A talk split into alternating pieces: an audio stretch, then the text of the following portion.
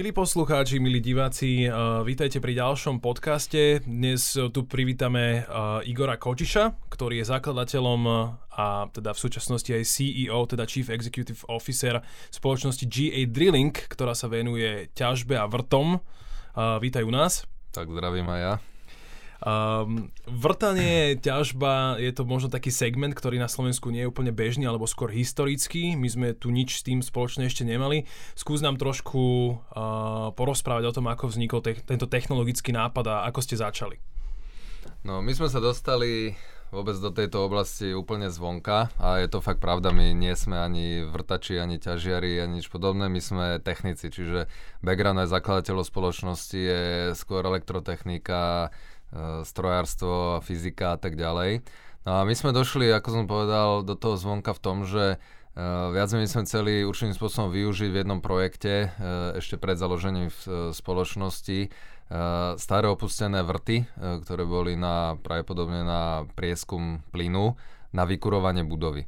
A vtedy sme zistili, že ono to sa nedá úplne použiť a vyvrtať a vykopať nové vrty, ktoré by slúžili na geotermálny projekt, na vykurovanie, je extrémne drahé. Že bavíme sa v eurách, dnes sú to až milióny eur na to, aby človek takéto niečo veľké zrealizoval. Len aby sme mali predstavu, plyn sa ťaží možno v aké hĺbke alebo oproti, oproti vode?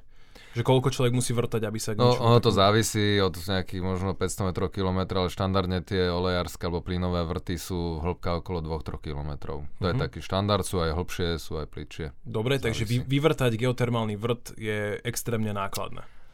Tej geotermii platí to, prečo aj tie projekty sú drahé, že čím hlbšie vrtate, tým vyššia teplota a viac energie. Takže pokiaľ chcete si, ja neviem, vyhriať nejaký skleník alebo niečo, tak stačí vrtať pomerne plitko môžete tam pestovať paradajky a tak ďalej.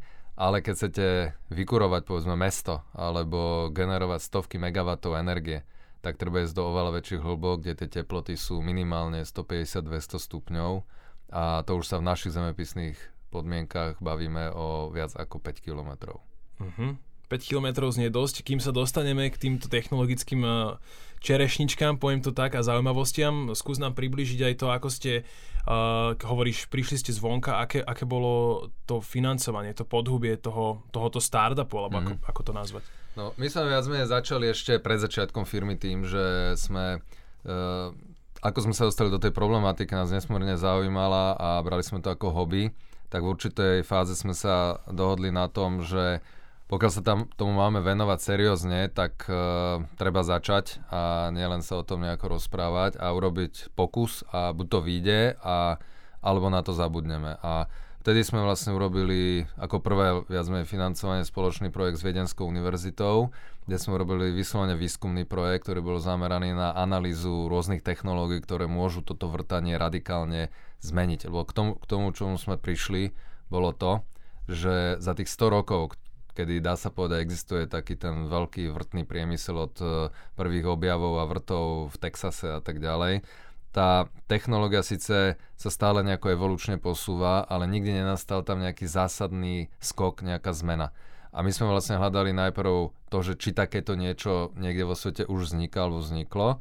A následne, keďže sme také niečo nenašli, tak sme si povedali, že je to obrovská príležitosť, šanca to urobiť. A to, čo nás vlastne úplne finálne presvedčilo, boli návštevy napríklad na Islande, kde sme videli, ako geotermia úžasne funguje v praxi, kde stačí kopať alebo vrtať pomerne plitko, keďže oni sedia na vulkánoch a tektonických zlomoch a dokážu mať úplne čistú základnú energiu. Základná znamená, že je 24 hodín denne. To je povedzme ten rozdiel geotermie oproti slnku alebo vetru, že poručiť vetru dešti není ľahké, ale tá geotermia ide stále. Čiže je to 100% náhrada fosílnych palív, ako je napríklad uhlie a tak ďalej, bez nutnosti nejakých veľkých nákladov na grid, na, na nejaké zásoby a tak ďalej. Takže vtedy nás to viac menej tak nejak nasmerovalo a po prvých úspešných takých tých teoretických prípravách sme e, spravili prvý experiment. Bolo to v akváriu, kde sme dali E, vodu, dali sme tam žulovú dosku, nejaký hobby zbúchaný, plazmový, to bola vlastne plazmová rezačka. A to prvé, čo sa podarilo, tak e, vlastne urobilo to dieru e, do toho, do toho žulového bloku. A ešte čo bola sranda, tak to, čo z toho odkvaplo, tak bola boli dve také časti. A jedna bola v tvare kvapky a druhá v tvare srdca. Tak sme si to zobrali tak čisto ako že nejaké, že... nejaká ukážka, bude síce to bez sa, srdca. Tomu srdcu rozumiem. Ale tá kvapka, že bude to kopec. Kope, ešte bolesti a, a práce. A, a vtedy sme vlastne založili firmu. Zašli sme už tak akože relatívne ďaleko, len aby sme približili aj poslucháčom. Ja mám asi zhruba predstavu o tom, videl som váš web, videl som možno ako to niečo vyzerá. Hovoríš, že tá evolúcia bola nejaká iba malá v tom, v tom vrtnom priemysle. Bavíme sa o tých vrtných súpravách. Ne? Do, dovtedy to bolo možno mechanické? A, je to mechanické. Že, že nakoľko odlišná je tá, tá vaša technológia, alebo v čom spočíva, aby sme si to vedeli predstaviť. Mm-hmm. Spomenul si plazmu, obľúbené slovo v dnešnej dobe, také sci-fi. Čo, čo, to, čo to znamená teda, že ste objavili plazmový vrták, alebo čo? Ako v tomto konzervatívnom priemysle je to trochu sci-fi, lebo ja sme sa predtým mali aktivity výtečku a to je zase úplne op- na opačnej strane z hľadiska dynamiky rýchlosti. Uh, tu sa dá povedať, dodnes sa používajú mechanické, len mechanické technológie, čiže je to vrtanie a nikdy nenastala nejaká zásadná zmena, ale mnoho výskumov na univerzitách alebo v nejakých organizáciách skúšalo rôzne iné spôsoby, či už to boli mechanické, ako nejaké vodné lúče a tak ďalej, ale potom tzv. nemechanické termálne spôsoby. Laser, chemická, elektrická plazma, mikrovlné žiarenie. Čiže všetky nejaké spôsoby dodávania energie do horniny, ktoré ju dokážu, sa to odborne rozrušiť. Čiže, rozrušiť. Čiže zničiť, rozkrajať, e, vyvrtať. No a my sme vlastne ten úvod, ako sme prišli k plazme, tá predstava, čo je plazma, veľmi jednoducho je to veľmi vysoko zohriatá hmota. V našom prípade, čo využívame, to mm, štandardne voda, čiže vodná para, ktorá sa zohreje na teplotu až do 5 až 10 tisíc stupňov, závisí, ten oblúk samotný má teplotu 15-20 tisíc stupňov, ktorý používame. A keď vlastne vydáte... To je, to je iba približne e, povrch slnka? Hej, to je povrch slnka, 15 e, tisíc asi, čiže to sú také trošku nebezpečné teploty už pre ako bežného smrteľníka. Tam asi ani tie teplné rukavice veľmi nepomôžu, No, tam pomôže iba bezpečná vzdialenosť. Okay. čo, čo je samozrejme dôležitý parameter. Takže plazma a teraz... Uh... A teraz to, to bol ten veľký objav, že plazma je tá cesta? No to, že to plazmou ide nejak rezať, vrtať, to sa vie, plazma sa dá samozrejme kúpiť, používa sa to bežne pri rezaní a tak ďalej.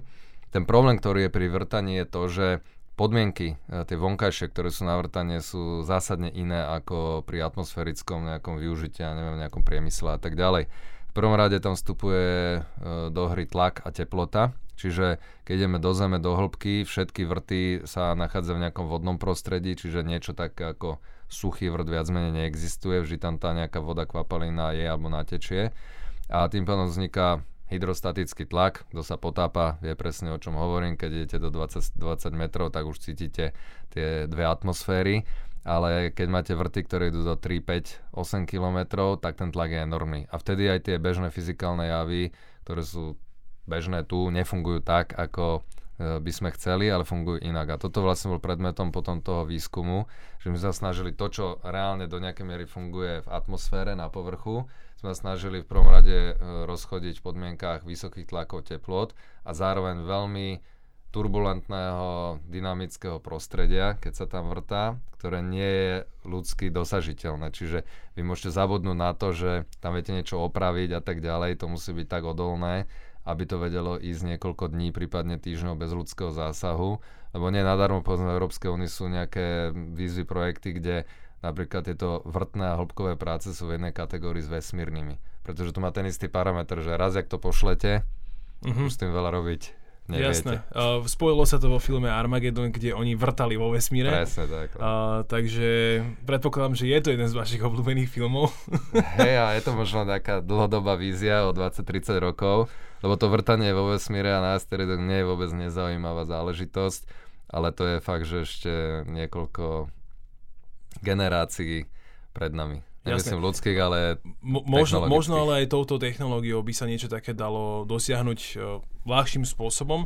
Určite to nie je mm, jednoduché celkovo, čo sa týka výroby plazmy alebo uh, všetkých vecí, ktoré sú vysokoenergetické, tak vieme, že sú náročné na dodávanie energie a predpokladám, že tá technológia je extrémne náročná aj na financie. A niečo takéto vyrobiť, a vám asi vtedy pomohla tá Viedenská univerzita No, uh, vyrobiť ani priamo nie. K tomu my sme v podstate na základe toho výskumného projektu, uh, ktorý nebol zase nejaký veľký, sme akurát prišli k rozhodnutiu, že ideme to robiť a uh, viac sme urobili sme si taký nejaký teoretický základ, kde sme skôr zistili to, čo všetko chýba, ako to, čo všetko existuje. To znamená, to, čo chýba, je kompletne fyzika, popisy procesov, plazmy v takýchto tlakoch a tak ďalej. Takže to, čo my sme začali vlastne v prvom rade skladať uh, vedecký tím, čiže výskumníkov, ktorí boli schopní sa začať venovať tomuto. To financovanie v prvom rade bolo prvé roky z vlastných zdrojov, čiže my sme vlastne investovali vlastné prostriedky ako zakladatelia do spoločnosti, ktoré samozrejme majú nejakú obmedzenú dobu, keďže my sme sa rozhodli na 100% venovať tomuto, uh-huh. čiže aj všetky predošlé aktivity, aj potenciálne iné aktivity sme dali bokom. Možno, možno naši poslucháči nevedia, že vy ste vlastne rodinný podnik, Hej, uh, máš to spoločne s bratom, aj teda s otcom, ak, ak aj on bol zakladateľom. A, a s kolegom a s kamarátom z vysokej školy, čiže sme štyria. Takže vždycky si treba zobrať aj kamaráta do tej partie. Uh, hovorí, že ste si to financovali sami, aký obnos človek potrebuje, aby začal takýto, lebo mne to znie, že to je náročný technologický startup, že nejdem vymýšľať uh, možno nejaký IT software, niečo, čo sa dá naprogramovať na jednom počítači, potrebujem laboratórium, potrebujem asi sústrožiť diely na niečo takéto kovové, takže koľko to, koľko to u vás bolo? Či, či nevyronilo slzy vtedy? Že... No, to, čo si povedal, ten, tá, tie zariadenia, výroba a tak ďalej, to už bolo mimo našich finančných možností. My sme mm. viac menej zainvestovali tie prvé prvé 2-3 roky, kedy e, to bolo hlavne v tých hlavách, čiže sme robili dizajny na počítačoch, robili sme simulácie, e, nejaké návrhy a samotný výskum potom tých procesov, ktoré súvisia s plazmou. Takže my sme vedeli, že my už to vlastnými zdrojmi nepotiahneme, tak mm. vtedy sme v prvom rade sme sa dohodli s niekoľkými angel investormi, ktorí zainvestovali ešte úplne na začiatku a následne, čo bolo vtedy unikátne a výborné pre nás úplne tým, že e, absolútne nutné na to, aby takýto projekt bol úspešný, je dostatočná infraštruktúra, testovacie laboratória, výroba vlastne nejaký prototyping, pretože čakať vždy na každú súčiastku celé dní, kým príde od subdodávateľa, možno nebolo tak e, sme podali niekoľko žiadostí o projekty, či už to bolo v Bruseli, alebo potom štrukturálne fondy. Tedy bolo úplne super, o tom skoro nikto nevedel, ako to chodí, ako to funguje. My sme už mali s tým predošlé skúsenosti, takže proste poslali sme projekty a tie sme získali. Postupne potom žiaľ e, sa to celé ten, táto oblasť týchto nejakých štruktúrálnych grantov dosť zmenila, pretože kopec ľudí zistilo, že ide tam získavať peniaze jednoduchším spôsobom a to, čo sa dialo už posledných 5-6 e, rokov už e, v týchto štruktúrnych fondoch nebolo úplne s kostolným poriadkom, teda že vôbec. Ale nám to vtedy strašne pomohlo ako a, aj niektorým a, iným firmám. Aký, aký to bol balík peňazí?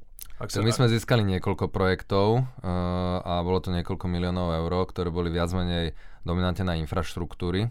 To je presne to, na čo ti investori financie dať väčšinou nechcú, lebo to sú nákladné veci, náročné, neprinášajú hneď efekt. Tam je aj, že odpisovacia doba dlhé roky väčšinou, čiže alebo využitie toho je na dlhé obdobie. A tým pádom nám to pomohlo veľmi dobre sklbiť tie angel peniaze menších investorov spolu s financovaním z týchto štruktúrnych fondov na základné laboratória a vybavenie, na ktorom viac menej dodnes stojíme. A mm, potom viac menej v roku 2013-14 potom sme prijali prvého väčšieho investora medzi nás a bola to rakúska priemyselná spoločnosť Schiller Blackman Oilfield, ktorí sú výrobcovia vrtných zariadení a to bol pre nás taký ďalší dôležitý milník, pretože dovtedy sme sa venovali len geotermii, nás zaujímala len geotermia, všetko hľadne fosílnych palív bolo pre nás fuj, špinavé. Mm-hmm. A vtedy sme vlastne zistili aj na baze spolupráce s týmto našim novým investorom, že 99% všetkých vrtov aktivít sa deje v oil and gas, čiže v priemysle ropy plynu.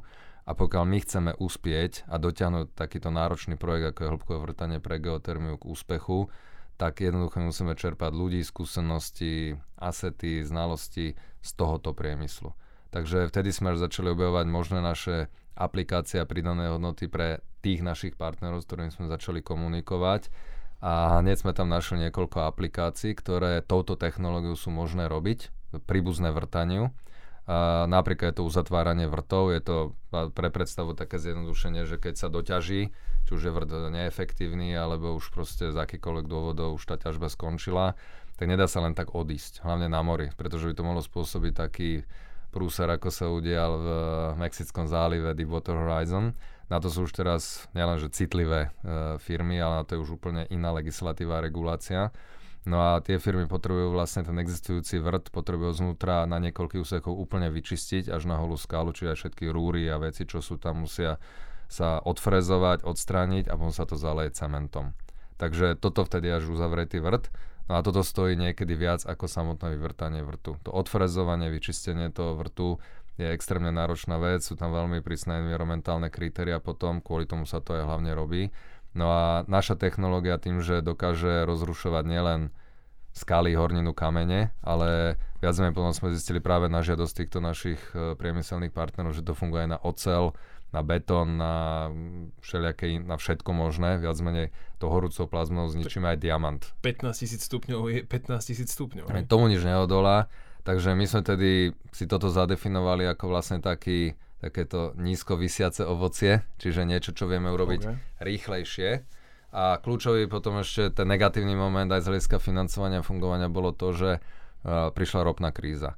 A nám sa práve tesne pred ropnou krízou podarilo urobiť veľmi unikátny projekt z pohľadu financovania, že sme dali dokopy 6 veľkých e, operátorov, čiže firiem aktívnych v tom energetickom priemysle, známe mená, ktoré sú typu ako Statoil, Saudi Aramco a tak ďalej, čiže veľkí hráči a boli oni ochotní spolufinancovať a podporiť náš projekt uh, na nie equity báze, čiže nie za akcie, ale práve za tie uh, výhody, ktoré my vieme priniesť tým, že dokážeme mnohé aplikácie pre nich urobiť oveľa efektívnejšie. Čiže vy by ste vlastne potom mali pred dohodnutých odberateľov Presne alebo tak. Také. Čiže je to nejaké ako keby predkupné zmluvy, mm-hmm. za ktoré oni vlastne dokážu financovať a pomáhať nám aj konzultovaním, aj, aj pomocou uh, projekty, uh, aby sme to dotiahli uh, do reálneho testu a následne samozrejme oni budú mať nejaké preferenčné práva a tak ďalej. Toto všetko nám viac menej zhaslo v roku 2015-16, pretože prišla kríza, tam vyslovene boli zrušené celé oddelenia v týchto m, našich vlastne budúcich zákazníkov, ktorí boli zodpovedné za uh, inovatívne projekty Takže my sme museli úplne zmeniť stratégiu z dvoch stránok. Prvá bola finančná, že sme prešli na investičné equity financovanie, pretože z priemyslu sme vedeli, že 2-3 roky moc e, investícií neuvidíme. No a druhá vec to bola vyslovene orientácia na krátkodobé ciele, pretože keď prídete za investormi a stavate im projekty 3, 4, 5 rokov, komercionalizácia, tak uh, to je väčšinou úplne mimo hranice. Takže my sme potrebovali nájsť práve takéto aplikácie, ktoré sú kratšie, a to sme našli to uzatváranie vrtov. Takže dá sa povedať, 2-3 roky sme sa dominantne asi na 90% venovali tomu uzavretiu vrtov. Uh, viac menej prekryv tých aplikácií asi 70%, čiže neznamená to, že v tom vrtaní tej geotermie sme zastali, mm-hmm. ale museli sme jednoznačne aj, aj kvôli tomu, aby sme boli schopní zaujať priemysel aj, aj investorov uh, sa orientovať na to krátkodobé. Ono je to tiež obrovský trh, čiže nie je to niečo, že nezaujímavé ale konečne ako sa situácia stabilizovala, tak v minulom roku vlastne sme boli schopní znova akože začať aj formálne a interne štartovať projekty už na geotermiu.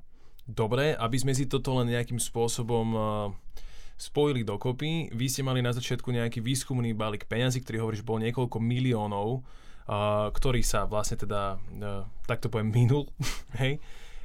Došli ste na to, že viete spraviť nejakú hmotnú technológiu, Teda dobre, najprv ste mali tých veľkých predkupníkov, toto skončilo, potom ste mali investorov, ktorým ste povedali, že dobre, ak toto celé vyjde, tak vy budete mať nejaké podiely z toho.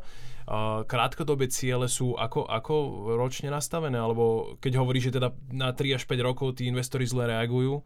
No do dvoch rokov. Štandardne tá moja skúsenosť je, že pokiaľ človek predkladá projekty, ale v energetike tie časy sú dlhšie, že tu sa nebavíme o nejaké alfa verzie aplikácie, tu sú bežné čakacie doby na dodávateľov 9-12 mesiacov, čiže niekedy je to frustrujúce a hlavne, ako som spomínal, keď prídete napríklad z IT priemyslu, tak zrazu je to, že úplne iný svet. Ale treba sa tomu vedieť prispôsobiť, optimalizovať.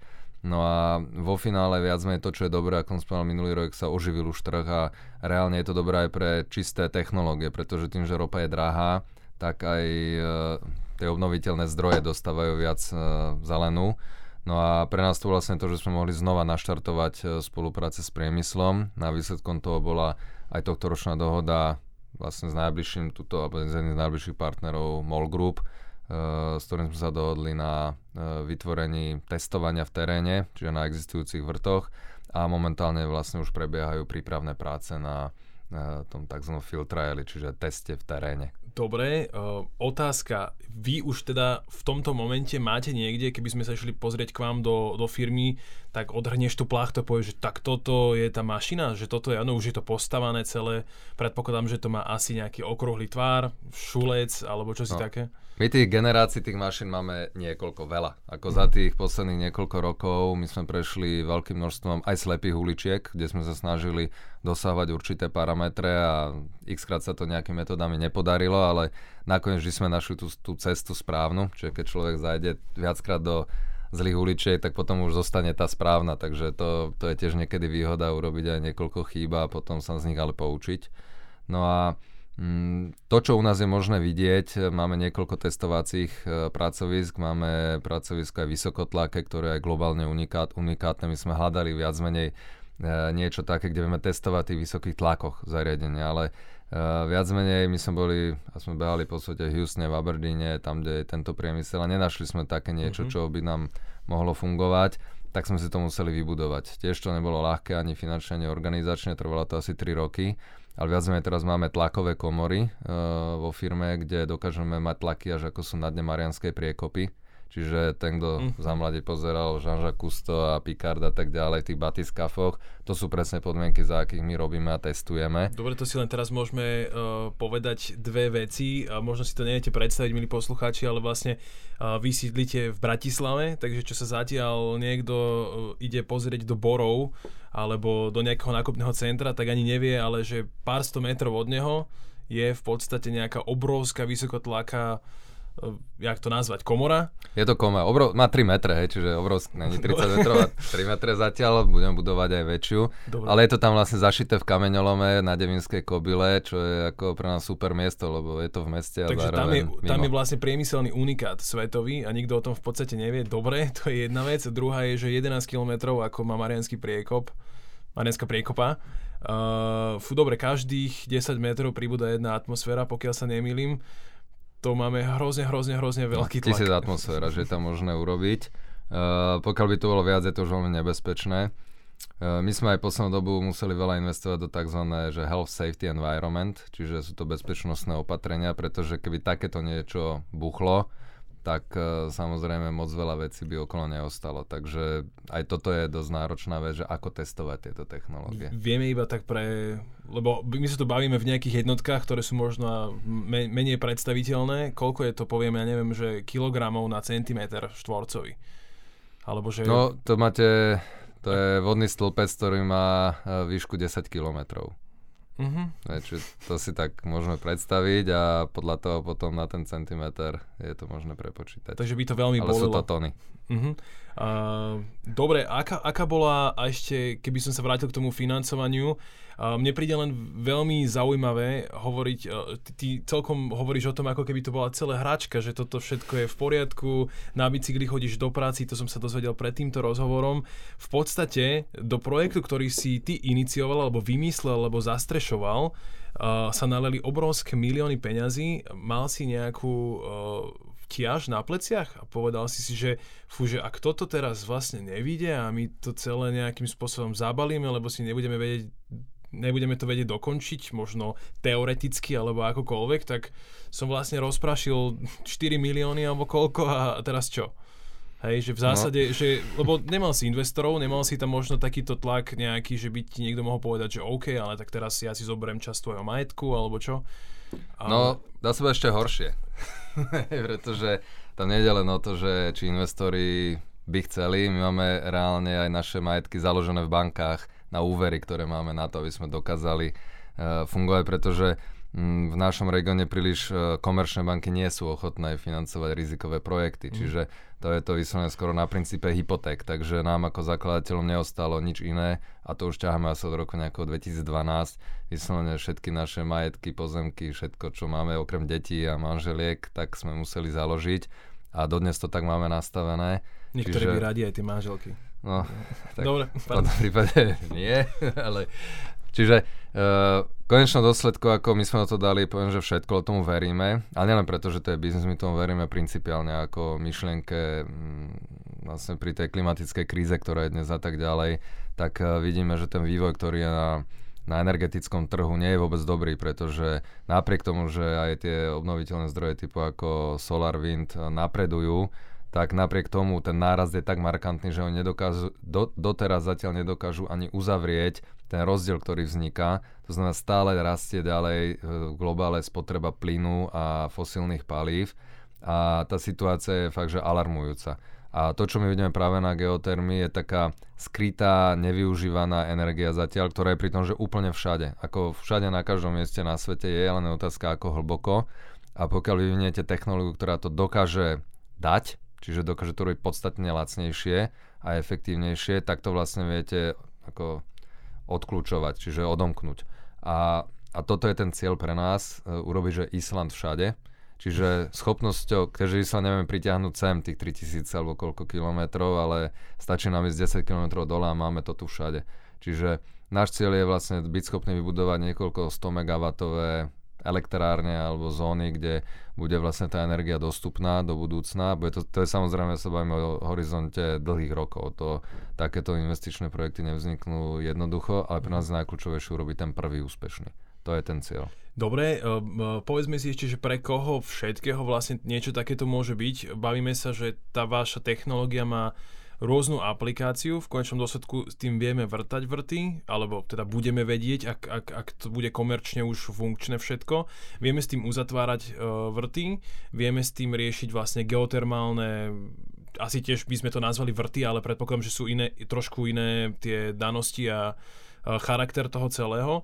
Uh, je tam ešte niečo? Alebo teda moja otázka smeruje k tomu, že či v konečnom dôsledku ja budem mať dom a viem sa proste niekde málo navrtať niekam alebo do nejakého zberníka, ktorý bude niekde nižšie predrobený na účely mesta a tam sa zapojím a budem mať akože vyhrievaciu energiu zadarmo, navždy. Hej.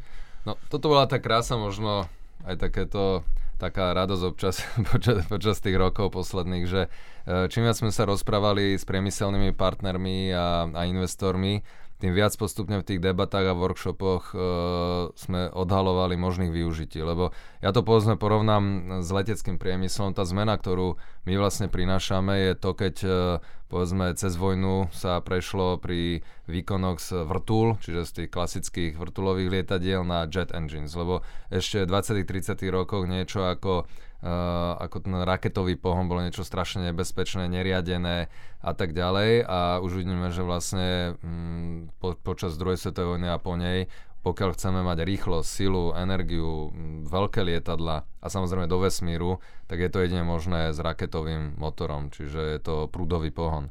No a toto sa udiala táto zmena a dnes už je nemysliteľné bez takýchto motorov pri veľkých výkonoch existovať. A toto isté v podstate zatiaľ priemysel e, vrtáci nezažil. Čiže tam stále je toto točivé, to tej vrtule, ktorá sa točí a nejako rýpe do tej zeme, obrusuje sa, e, efektivita je nízka. To, čo my prinašame, je práve mm, iný spôsob, ktorý dokáže tú horninu oveľa rýchlejšie, efektívnejšie rozbiť, ešte aj s nejakými novými vlastnosťami. A toto práve dáva možnosť iných aplikácií, ktoré nesúvisia len so samotným vrtaním, súvisí to poprvé s rôznymi prácami e, v takýchto podmienkach, e, čiže sú to už existujúce vrty, ktoré treba nejako udržiavať, treba vrtať povedzme do boku, ďalšie nejaké rozvetvovania a tak ďalej. Ale je to možné uplatniť viac menej všade pri takýchto podzemných prácach, čiže bavíme sa o tunelárskom priemysle, o banictve, a samozrejme geotermia samo má potom ďalšie možné využitia. Tým, že máte dostatok energie, tak ono to dáva určitým spôsobom možnosť vzniknúť e, novým ekonomikám okolo takýchto centier.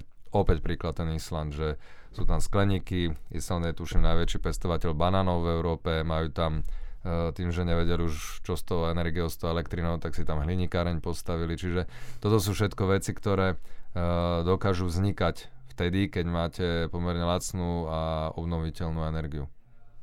Dobre, e, vďaka vám tým pádom možno eventuálne dokončia to bránisko, hej? To neviem, ale to asi, to asi nestojí a nepadá na tej technológii tu, tunelovania. To je skôr to tunelárstvo v tom slovenskom ponímaní. Áno, áno, to je úplne iné tunelovanie, e, žiaľ teda. Otázka je, aký máte zhruba teraz e, cash flow a kde ste v tom bode, aby ste vstúpili na ten trh, že by ste predávali vlastne ten produkt a možno si už vtedy tak trochu vyložili tie, tie pety na stôl a povedali si, že OK, tak už, mm-hmm. už, už som niekde zastabilizovaný. Ten cashflow je traumatizujúci e, z pohľadu etapy firmy momentálne, pretože tým, že my práve vstupujeme na, do tej testovacej fázy a to znova tam ako veľký úspech a myslím, že aj vzájomne veľmi dobrá spolupráca je so spoločnosťou MOL, kde sme našli veľmi dobrú podporu a aj poviem, že perfektní ľudia, ktorí aj nám vedia pomôcť, nielen teda, že pomohli a pomáhajú teraz finančne, ale aj odborne, tak uh, my vlastne už teraz pripravujeme ten, tú testovaciu um, základňu, ktorú budeme to testovať v Maďarsku pri Segede. A to, čo bude z toho výsledkom, dúfam, že zima nebude tvrdá, lebo tie práce práve budú tak, že niekedy koncom roka by to malo byť pripravené, tak niekedy začiatkom roka by sme mali začať tam už naše práce E, na infraštruktúre a na e, potom príprave toho testu. No a potom prvý, druhý kvartál budú prebiehať testovania rôzne fázy. My už máme za sebou nejaké certifikácie, ktoré sme úspešne urobili. A cieľom je samozrejme dokončiť e, niekedy v budúcom roku aplikáciu tak, aby my sme boli schopní už potom ísť na prvé komerčné vrty. No a to už potom len začne potom zase ďalšia etapa, kedy budeme veľmi ťažko hľada spôsob, ako to škálovať, pretože pokiaľ máme vyhotoviť už len tých súprav, neviem, 3, 4, 5, 10, tak uh, to sa bavíme o každej také súprave aj mnohomiliónová investícia. Ale tu sme už veľmi presvedčení, že tým, že dokážeme prejsť cez ten bod uh, toho, že to ukážeme už nielen tej testovacej prevádzke u nás, ale už to ukážeme reálne u zákazníka v praxi a bude to validované zákazníkom, tak uh, už to bude oveľa lepšie, jednoduchšie uh, sa dohodnúť s ďalšími operátormi, ktorými sme už povedzme v jednaniach aj dnes, uh-huh. na to, aby sme vedeli potom už naskočiť do reálnej komerčnej prevádzky. Čo hovorí zahraničný trh na to, keď uh, sa im vôbec dostane pod ruku nejaká taká vec, že nejaká slovenská firma, uh, chápem, že už svet je oveľa menší ako bol, takže veľa ľudí už vie, kde je to Slovensko, a si povedia, že fú, tak oni tuto niečo si vymýšľajú a ako, ako vôbec reagujú. Povedia si, že ty brďo, že tak toto je nápad, tento plazma byt, že toto mi nenapadlo, že by sme to takto mohli robiť, dám im šancu, alebo čo si povedia, že ah, to už je, to je len ďalšia slepá ulička. No, ono je to presne o tom, že kde sa nachádzam, v akej fáze a ako je potvrdené to, že to funguje. A ten rozdiel je, povedzme, keď beriem na tú otázku to časové hľadisko, úplne ne to bolo prvých 5 rokov, kedy sme tu mali viac menej len na papieroch alebo v nejakých základných iba experimentoch a úplne iné je, keď takto prídeme za partnermi. Najlepšie, keď oni prídu ku nám, to môžu vidieť. Ale keď ideme za nimi, tak uh, vieme to ukázať na videu a tak ďalej si to môžu pozrieť. A väčšinou takéto jednoduché profile video, kde je ukázané jednak ten tým, tie facility, alebo tá, tá, tá naše technologické centrum, čo máme vybudované a vidia teraz tú samotnú aplikáciu, že to funguje, že to robí to, čo uh, oni očakávajú. To znamená to tie nejaké parametre výkonu, výdrže a teda tak si povedia, že no, ono to už asi je v nejakej fáze, kedy sa oplatí o tom hovoriť. Takže toto už je vec, ktorú zažívame mm-hmm. posledné dva roky. Prvý, čo som veľmi rád, že sme sa dohodli tu so spomínanou Molkou, ktorá je aj veľmi blízko, čiže nemusíme cestovať kvôli testovaniu niekde ďaleko za oceán, ale to príde čoskoro, lebo viac menej väčšina partnerov, ktorých máme, sú už či už z prostredia Severného mora, alebo je to, sú to Spojené štáty, Blízky východ, Brazília a teraz bude veľmi záležať na tom, že aké formy spolupráce sme schopní dohodnúť, uh, kde pôjdeme na testovanie. Lebo po tomto teste, ktorý budeme vykonávať tu v Strednej Európe, čo je tzv. onshore na povrchu, príde pre nás ten hlavný, tá výzva pre tie oil and gas aplikácie a to je práve offshore, čiže ísť na uh, platformy a to je úplne iná mm, iný príbeh z hľadiska aj náročnosti, bezpečnosti, regulácií, čiže Um, je to pre nás taký ďalší milník. No a to je tá vetva, uh, poviem to, práce s tými operátormi a vrtne, vrtnými firmami, ale to, čo je pre nás, uh, to aj prečo sme zakladali firmu, to je tá geotermia, je, že v určitom závese za týmito aktivitami, keďže to hĺbkové vrtanie je náročnejšia aplikácia, uh, pôjdu testy smerom na vrtanie pre geotermiu. A toto už budeme riešiť zase trošku iným spôsobom, pretože tam už sa, samozrejme, tam tú pomoc toho súčasného vrtného priemyslu nielenže vítame, ale my ju potrebujeme, pretože tam leží celá tá expertíza tak uh, sa budeme orientovať už aj na vyslovene takých tých typických cleantechových investorov, clean ale tech, aj... Clean, No, Akože čiže... Clean technology. Clean technology. Aha, ok, Tak. dobre, dobre. Clean technology, tak... A, clean tech znie tak. Hej. neviem, som- a samozrejme potom už aj na energetické firmy. Čiže Mhm. firmy, ktoré reálne v budúcnosti by mohli byť prevádzkovateľom alebo mm, zákazníkom na takéto uh, servisy činnosti alebo respektíve geotermálne projekty.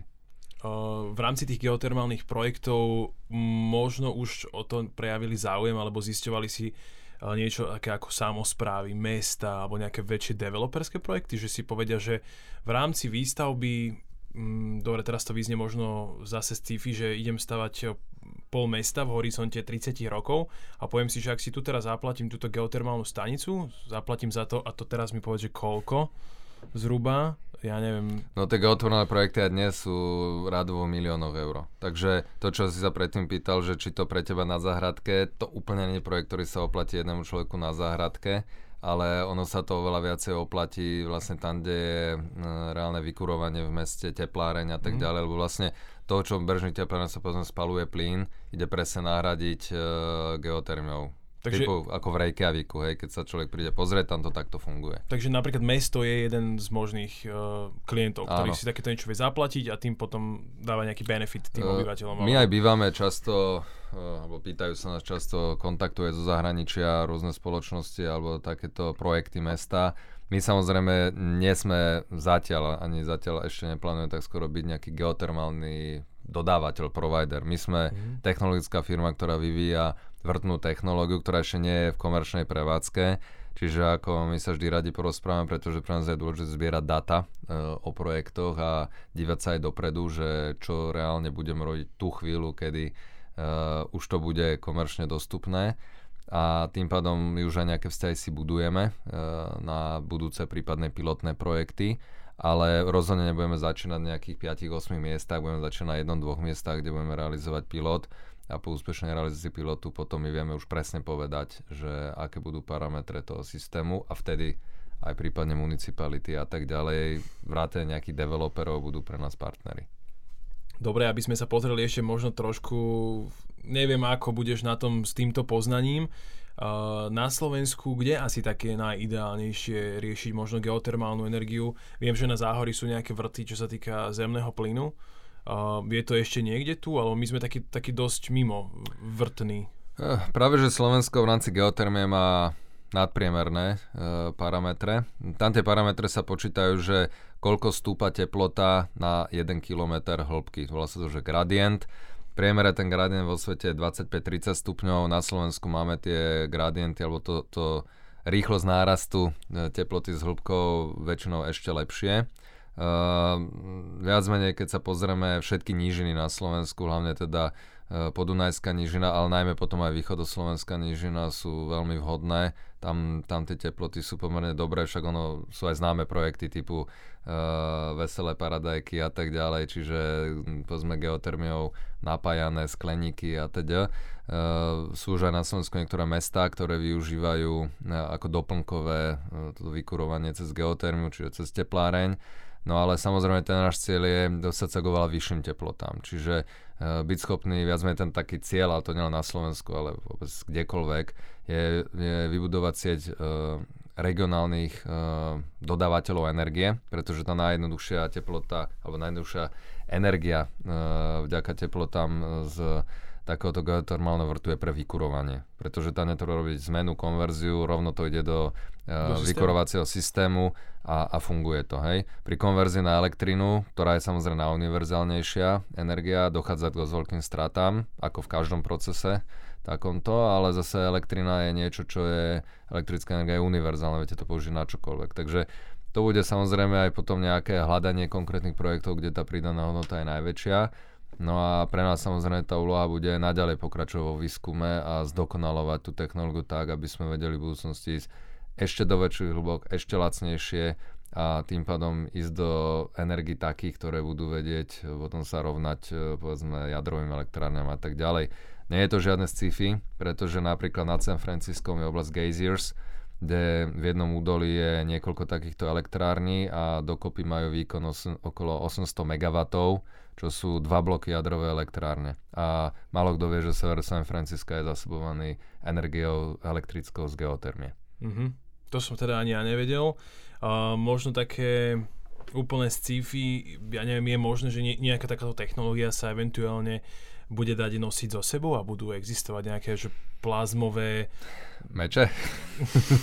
ideálne, ale plazmové vrtačky, poviem to takto, alebo niečo, čo ja budem mať vlastne po ruke a viem si s tým hoci čo rozrušiť. No, plazmové vrtačky existujú dnes, ako to už normálne sa kúpiť ako v hobby shope, čiže plazma nie je žiaden zázrak, v podstate 99% tej viditeľnej hmoty vo vesmíre je plazma, čiže my neobjavujeme niečo, čo tu je, plazma sa no, bežne no, používa. To.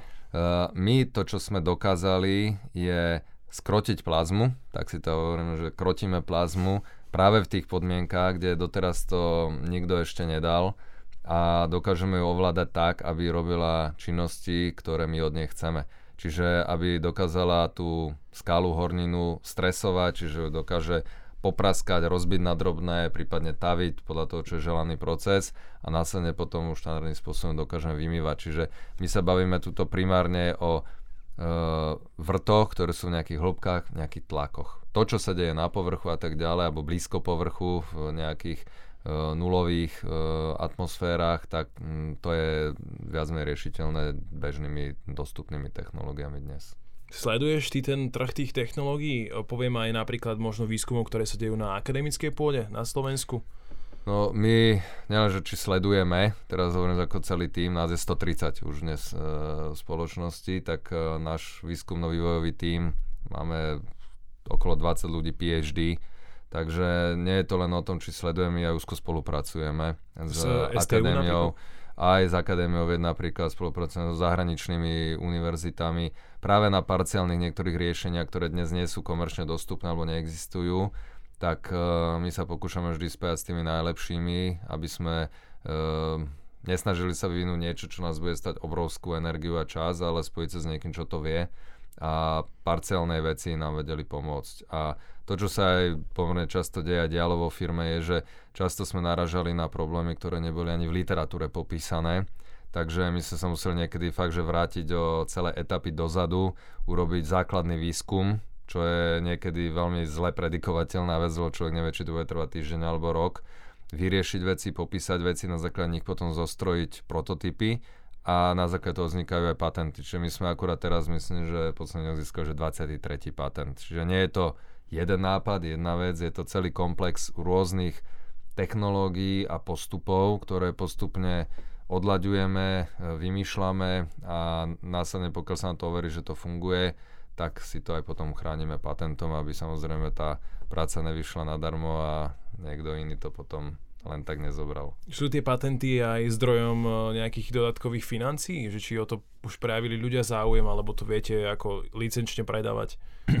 E, skôr to druhé, ako my ani nemáme stratégiu predávať patenty alebo, alebo licencie. Mm, skôr je, skôr je to na tom, že e, nám to poskytuje určitú bezpečnosť uh, aj pri komunikácii s partnermi, ktorí sú povedzme viac rizikoví. Mhm. A uh, je to, ale z hľadiska financie je to opäť v oblasti tých validátorov, čiže pokiaľ má spoločnosť udelené patenty pre investorov, partnerov, zákazníkov, to dáva E, určitý stupeň dôveryhodnosti a samozrejme pri nejakej aj povedzme valuácii alebo ohodnotení takejto firmy to hrá svoju rolu. Čiže určite firma bez patentov je inak hodnotená ako firma, ktorá má 20 patentov. Ako, v, že, ako, ako je hodnotená tvoja firma z hľadiska peniazy alebo tvoja vaša, no, celý ten komplex, keby si mal teraz povedať, že čo ste všetko dosiahli, natiekli do toho milióny, ako ty hovoríš, Vieš povedať teraz číslo, že tá firma má reálne hodnotu možno čo? 150 miliónov? Tam ešte nie sme, ale nie je to o tej, úplne o tej valuácii iba, lebo uh, samozrejme nie je to zanedbateľná položka. A pre nás je dôležité s určitým takým kredibilným postupným spôsobom. Čiže my sa nesnažíme robiť okolo to nejaké bubliny alebo vyhajpovať uh, valuáciu niekde a potom naopak prúser je vždy, keď človek sa musí vrátiť späť, hej, pretože to indikuje potom uh, dosť veľké problémy. My dlhodobo ideme postupne a sme schopní vlastne spájať rôzne zdroje financovania na to, aby sme vždy prechádzali na nejakú ďalšiu etapu, čiže každé nejaké investičné kolo nás posunie na nejaký do nejakého nového priestoru, ako napríklad to posledné sme sa dostali teraz už reálne na testy do terénu. Čiže to, čo aj teraz realizujem v rámci Series B, ktorá teraz prebehla, tak jej výsledkom má byť komerčne pripravená aplikácia. A to samozrejme má potom vplyv na uh, ohodnotenie firmy, valuáciu, ktorá vždy nejak primerane môže stúpnuť. Ale to, čo my chceme vlastne sa postupne dostať a ke- kedy bude dôležitá tá valuácia, lebo dnes to sú určite dohody zmluvy s investormi, ktoré majú aj nemajú pevný trhový základ, ale ako náhle my tú technológiu budeme schopní komercionalizovať a overí sa to v praxi, vtedy to začne byť zaujímavé, pretože vtedy vlastne začneme jednať už o samozrejme väčšej investícii, pretože budeme musieť to dostať svetovo na trh a ako som spomínal, tie peniaze na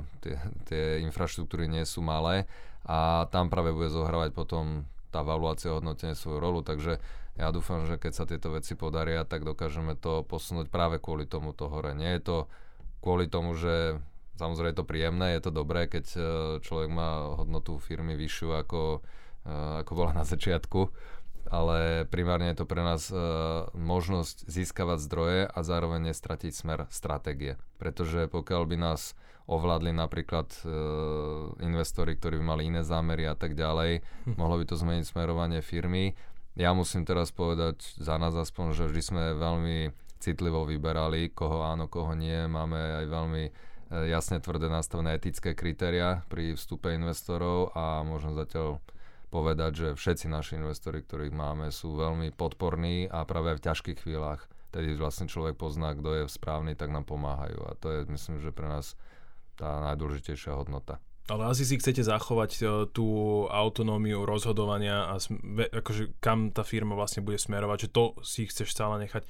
Poviem to 51% proste vždycky No, tam už sa blížime k tej hodnote, ale podstatné je, ako som spomínal, mať dobrú podporu v investoroch, pretože necítime to, že my keď strátime 57% ako foundry, že mhm. nebo peklo.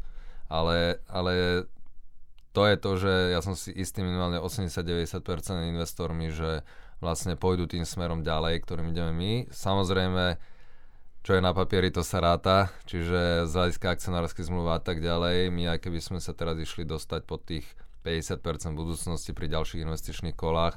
Samozrejme tá akcionárska zmluva potom vyzerá inak, lebo dnes viac menej, e, keď majú zakladateľa viac ako 50%, viac menej sa chránia tí investori ako minoritní vlastníci proti nejakým e, atakom alebo zneužitiu pozície e, zakladateľov, ale potom sa to otočí, pretože my keď sa dostaneme napríklad, a to je všeobecne do menšiny ako zakladatelia, tak zase zakladateľa si musia chrániť trošku iné zase pozície, ako je operatíva, schopnosť uh, ovplyvňovať a riadiť stratégiu a tak ďalej. Ten príklad je vlastne Apple, len taký, že vlastne Steve Jobs, keď sa vrátil do Apple, tak uh, viac neviem, vlastne okolo 10% spoločnosti, pokiaľ sa nemýlim, a riadili ju, dá sa úplne autonómne, samozrejme vždy na základné veci. Tie najdôležitejšie potrebovali uh, súhlas akcionárov, ale nie je podstatné to, že koľko má človek percent, ale akým spôsobom tú firmu dokáže budovať a akú si udržuje dôveru akcionárov, s ktorými robí. Spomínal si mi pred rozhovorom, že uh, vy už ste mali skúsenosti s nejakými kyberútokmi uh, na vás. Je to o tom, že čím je väčšia tá firma alebo záujem o ňu, tak tým je aj akože zaujímavejšia pre tých zlodejov, poviem to takto, v dnešnej dobe už zlodej teda nechodí len po ulici a nekradne z vrecák, ale chodí cez počítače. Tak. Ak, ak bránite sa tomu nejako efektívne, akože zatiaľ je všetko v pohode? No samozrejme snažíme sa, je to ako si povedať, to úplne prirodzené a to je skoro jedno, čo robíš, ako náhle firma je viditeľnejšia, je na svete čo, nejaký atak, nejakí hackery a tak ďalej, uh, považujú si za uh, alebo považujú to za väčšiu príležitosť, ako len tak niečo náhodne robiť.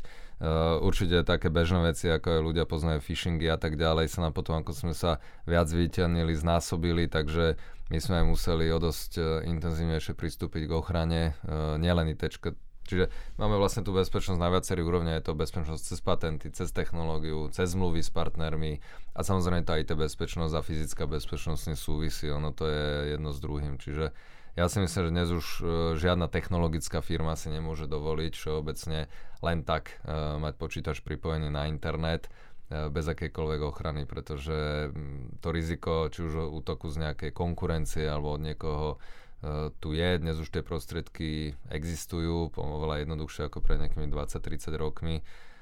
To, čo sa bude diať v ďalších rokoch, uvidíme. Predpokladám, že ako náhle, ale to znova myslím, že to je všeobecne platné, vstúpi nejaká nová ryba na trh, ktorá chce byť e, šťukou medzi nejakými e, veľrybami, ktoré tam dlhodobo niekde pospávajú, tak e, bude určite viacej na zreteli. Ale pre nás myslím, to dôležitejšie je práve tá patentová ochrana a tieto veci, pretože to nám dá do určitej miery aj silu e, potom v diskusiách a priamo v konkurenčnom boji s veľkými hráčmi, ktorí majú k dispozícii miliardy. Predpokladám, že asi sú celosvetovo tie patenty vždycky riešené, aby nenastala nejaká vec, že to hmm. niekto môže niekde zobrať a dať no, si to vo Venezuele. Celosvetový patent neexistuje. Ako poviem, ten patent vždy musí byť uh, zrealizovaný v nejakej konkrétnej krajine. Ale tá, či, či má platnosť? Alebo... Hej, tá, tá ochrana funguje celosvetovo iba prvé 3 roky, čo je mm. dobré ako z hľadiska toho vynálezcu, že na začiatku je to relatívne lacný proces a um, a platí všeobecne, ale po tom treťom roku sa treba rozhodnúť, v ktorých krajinách sa to patentuje. A toto je ten drahý proces, pretože treba to poprvé preložiť v tých jednotlivých krajinách, čo nie je málo, keď sa človek rozhodne počet krajín, počet prekladov, to môže byť kľudne 2-4 tisíc uh, eur na jeden. No a potom sú to poplatky, ktoré s tým súvisia. Čiže u nás napríklad tá stratégia uh, vždy je na tom, že si podľa typu patentu robíme nejaké priority a viac menej patentujeme práve tie krajiny, ktoré sú pre nás hľadiska ako mm, trhu a zákazníkov tie najzaujímavejšie, čiže najväčšie energetické trhy a teda. Čiže vždy je to, sú to Spojené štáty, najväčšie európske krajiny a tak ďalej. A podľa toho, ako priradíme tomu patentu dôležitosť, v toľkatých krajinách si to patentujeme. Keby sme išli do celosvetového, tak môžeme všetky investície, ktoré získame, použiť len na to, že budeme platiť za patenty. Treba nájsť takú zlatú cestu. Asi, asi určite áno. Na záver ti dám ešte možno takú jednu um, rozprávkovejšiu otázku, uh, že či si si niekedy myslel, že ako budeš vrtať, alebo sa bude vrtať, že objavíš niečo, čo ešte nebolo objavené. A predsa len tá, to podzemie nie je vôbec preskúmané, rovnako ako morské dno ešte nie je. Zamyslel si sa niekedy, že objavíš možno nejakú uh, ja neviem, kapsulu, kde budú, alebo nejaký nový materiál, nejaký nový kryštál, alebo niečo v tomto smere?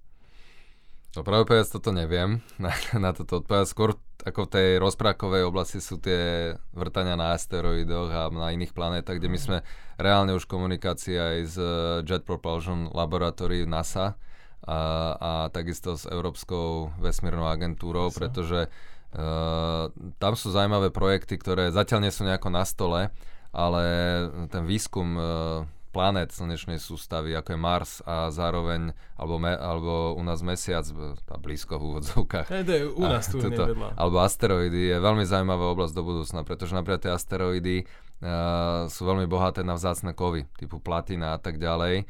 A dokázať takýto asteroid uh, reálne pritiahnuť, rozkrajať, uh, priniesť na Zem by uh, zásadným spôsobom vedelo zmeniť uh, nielen cenu samozrejme takýchto kov, ale, ale aj dostupnosť. Hej.